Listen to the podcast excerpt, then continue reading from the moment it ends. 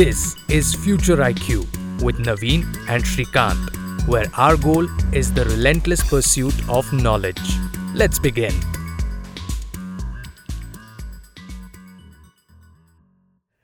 Did you know hmm. that because of all the nuclear tests we have done, the bombs we exploded in the 1940s, 50s, and 60s, hmm. all the steel produced in the world after that hmm. is contaminated by nuclear radiation. No, and as a result of this. Huh.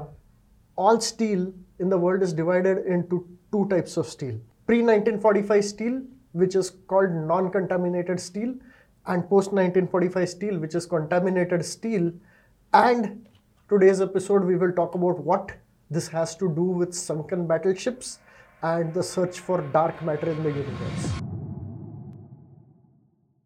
how do you manage to find topics that are so wide and apart from each other? Like sunken battleships dark matter. What connection? This is called the principle of maximum surprise. Okay. Oh. so this I be hard, I work hard on that. Okay. All right. Anyway so uh, what happened when the nuclear bomb was invented? Uh, US, Russia, and a whole bunch of other countries got into an arms race to build a lot of nuclear bombs. And as part of building better and bigger and more fancy bombs, they had to test the bombs. Right. To test the bombs, they would Explode them. explode the bombs. As a side effect, of course, we all know this, right? Hmm. That uh, uh, radiation is let out into the atmosphere and it spreads. Yeah. I mean, it happened in Hiroshima and Nagasaki. It happened in Chernobyl, uh, where some of the radiation is still there, Hmm. and like monster pigs exist in those forests now.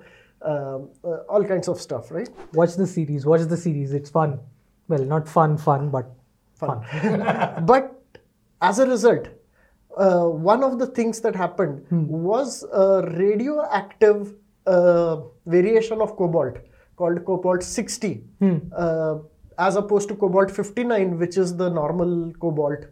Right? Radioactive cobalt was dispersed into the atmosphere. exactly was dispersed in the atmosphere, and now cobalt 60 was there everywhere, all over the world. Okay. Okay. Now, when uh, you make steel, right? What is steel? Steel is basically iron with a small amount of contamination of carbon dioxide in it. Right. Uh, so to make steel, you have to pass atmospheric carbon dioxide over the iron. And the problem is that this carbon dioxide contamination has a contamination of its own, Yeah. uh, which is the cobalt 60. And so now all steel that is created uh, contains a small amount of cobalt 60. Okay. All right. Okay. Why does this matter? I was about to ask you that. So big deal. There is a bit of cobalt 60 in our uh, stainless steel. How does that Yeah. affect anything? So, uh, when you have to make sensitive instruments that uh, need to measure uh, radiation, huh. Oh. and if those instruments contain steel, Hmm. then the cobalt 60 in the steel interferes with the measurement. Can you tell me Hmm. why do I have instruments to measure radiation? Geiger counter. I mean, if I'm going to Chernobyl, I need to know exactly what amount of radiation I'm going to take. Akash, when was the last time you went to Chernobyl and did you carry a Geiger counter with you? Are yesterday we went to Chernobyl. So, Why did you forget, why- man? Nobody's going to Chernobyl. Okay, Geiger counter is like a lab thing. Tell me something more. Uh, uh, I honestly don't know. Where would we want to measure radiation? Medical devices, right? You want to see if somebody has been exposed to radiation Hmm. and whether they need uh, medication.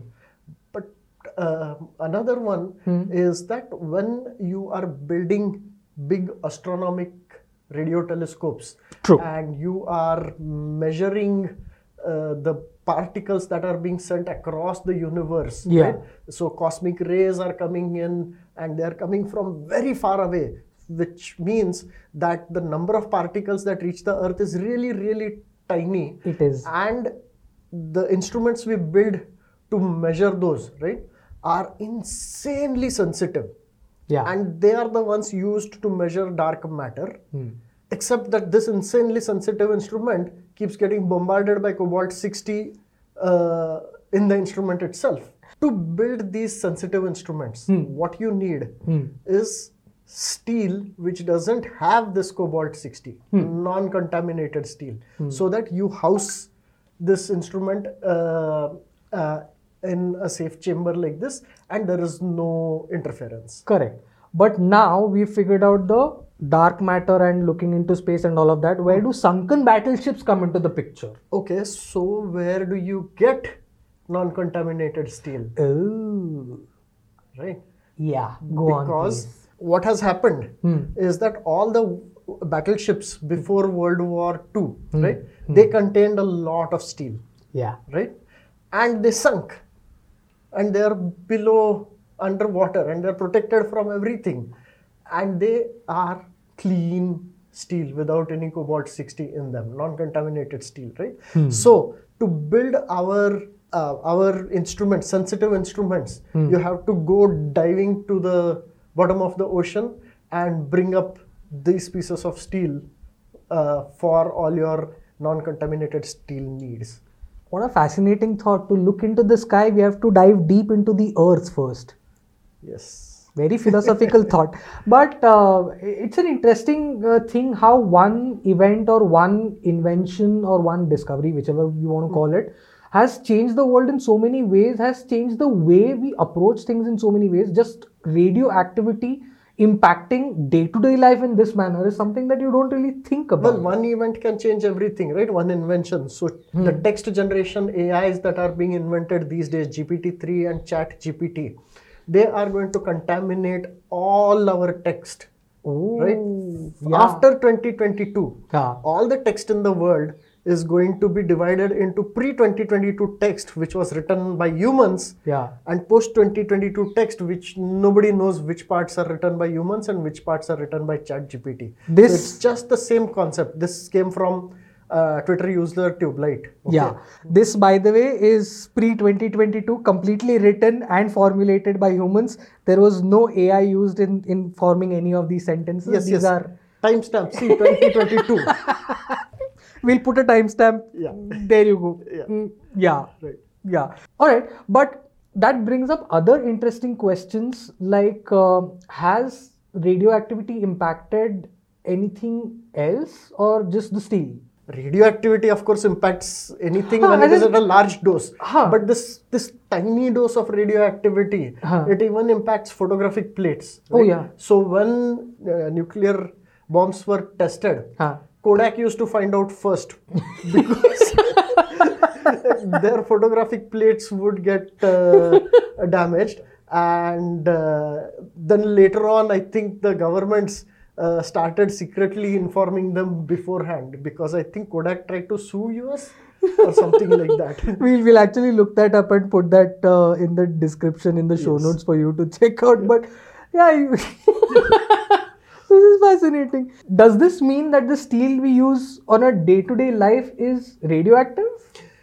Well, yes, but not in the way you think, right? Okay. I mean, one of the reactions a lot of people have when I tell them this story Huh. uh, is that, oh my god, so now all the steel is contaminated and I am eating it and I'm going to get cancer. And no, Yeah. the amount of radioactive stuff uh, in the steel is so low Huh. that it doesn't make any difference to us on a day-to-day life. It only affects these extremely extra extra sensitive instruments, Hmm. uh, nothing else. So that's not something to worry about. So Navin has actually done a thread on Twitter on this topic, and uh, we'll put a link to that in the show notes and description. Do check that out. And in that thread, in fact, there are multiple amazing comments and multiple questions that have come up, some of which we will try to address now. And uh, in fact, uh, we are creating a WhatsApp group in which we will be collecting these questions like these on topics that we are going to make videos on. So if you want to be a part of that WhatsApp group, we'll tell you how to do that at the end of this video. I just wanted to put it out there. But the point I'm trying to uh, bring forth is in, in the thread that Navin has made, this user called Cool1, that's the handle at Cool1, has uh, had the best take on the topic. He says, or, or she, or whoever it is, they say that uh, my stainless steel is now stained with nuclear explosions. And I love the pun. So, well done, cool one. Um, another interesting tweet is a question from uh, this person called Pradeep, and uh, this is what we are offering uh, people in the WhatsApp group. That if you join the WhatsApp group, you will be able to ask questions in advance, which we will then tackle in the video, like we are doing in this video with the uh, question from the Twitter thread that Navin has already posted. That's not the WhatsApp group. So Pradeep asks, are we all breathing radioactive cobalt 60? And if yes, then how harmful is it to us? Okay. So same answer as the steel spoons, which is yes, we are breathing radioactive cobalt 60, but the quantities are small enough that it doesn't cause problems. In fact, there is a lot of radioactive uh, elements in the air that we breathe. The most important one being uh, carbon 14, and uh, that again. Uh, the cosmic rays that are hitting earth are continuously converting our regular carbon into radioactive carbon. And we keep uh, breathing that in and it goes into our bones and our blood and our brain and everywhere. And uh, that is the carbon that ends up being used in carbon dating by the way. So many, many million years from now, if somebody finds your bones, they will know exactly what year you were living in. Well, not exactly the year, but around the period. Um, Mukund has a question. Mukund says uh, steel is not smelted only in places where these nuclear tests have happened. It is smelted globally.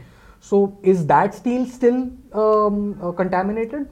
Yes, what happened was that the cobalt 60 uh, dispersed in the atmosphere, and in a small, short amount of time, it pretty much went all over the world. So it's pretty much uh, it's there everywhere now. And that is Not- also the reason why we should avoid a nuclear war because even if the nuclear part of the war happens only in one place, hey, the world, air currents, atmosphere.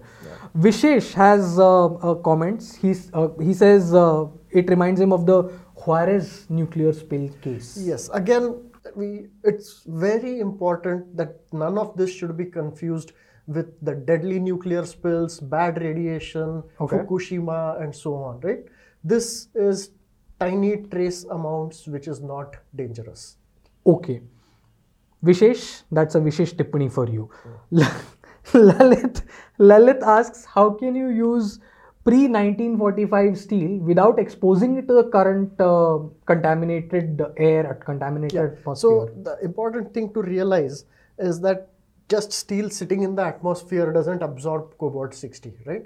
The reason why all our steel has the cobalt 60 in it is that when the steel is being made, carbon dioxide is being passed through it, and that carbon dioxide is being uh, uh, absorbed uh, by the steel, and as part of that, uh, it grabs some cobalt 60 also. But once the steel is made, it is no longer, you know, changing. Hmm. You have questions, put them in the comments of the video, or if you're listening to this on podcast, send it to us uh, via tweets. Navin's uh, Twitter handle will be in the show notes in the description of this particular uh, session. Uh, Zubin has a question, or rather a comment.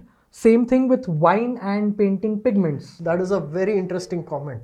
Just like all the steel in the world is contaminated, similarly, uh, all the wine in the world and all the paints, paintings in the world are also uh, contaminated with uh, trace elements of other radioactive material. Okay. And as a result, um, this is actually used to check for forgeries.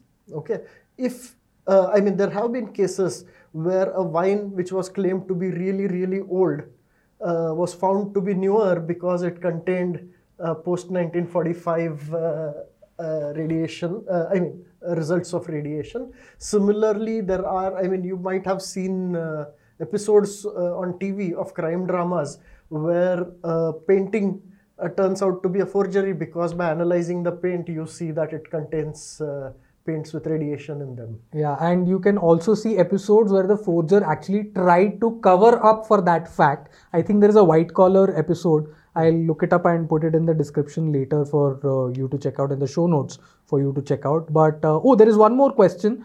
Uh, how do they detect dark matter using steel? Which I think we've covered in the episode, but let's Well, actually, so just to be clear, they are not detecting the dark matter using steel. They're detecting it using sensitive scientific equipment. But the rest of the equipment has steel in it, which interferes. So the steel is needed. The non-contaminated steel is just needed to build the rest of that instrument uh, without interfering with the uh, sensitive sensors. Right. And you have questions, you can put them in the comments or send us a tweet, send a tweet to Navin. But here is a question for you and for Navin as well. Are there any estimates of how close we are to completely using up all of this pre 1945 steel? Actually, I don't know the answer to that. So, if any of you know the answer, please post them in the comments or tweet it at us. And we would love to update the episode with that. Thank you. Yeah, and we will keep updating it every time we get a fresh estimate of whatever quantity there is. No, we are not going to do that. This is Shrikant. That's Navin. This is Future IQ. Thank you. Thank you. Future IQ is a video school production. Look up the Future IQ on YouTube or follow us in your favorite podcast player. Leave us a comment or a review if you can. It helps new listeners find the show. Find Navin on Twitter as at ngkabra and Shrikant as at Shrikant. We'll catch you on the next episode. Thank you so much.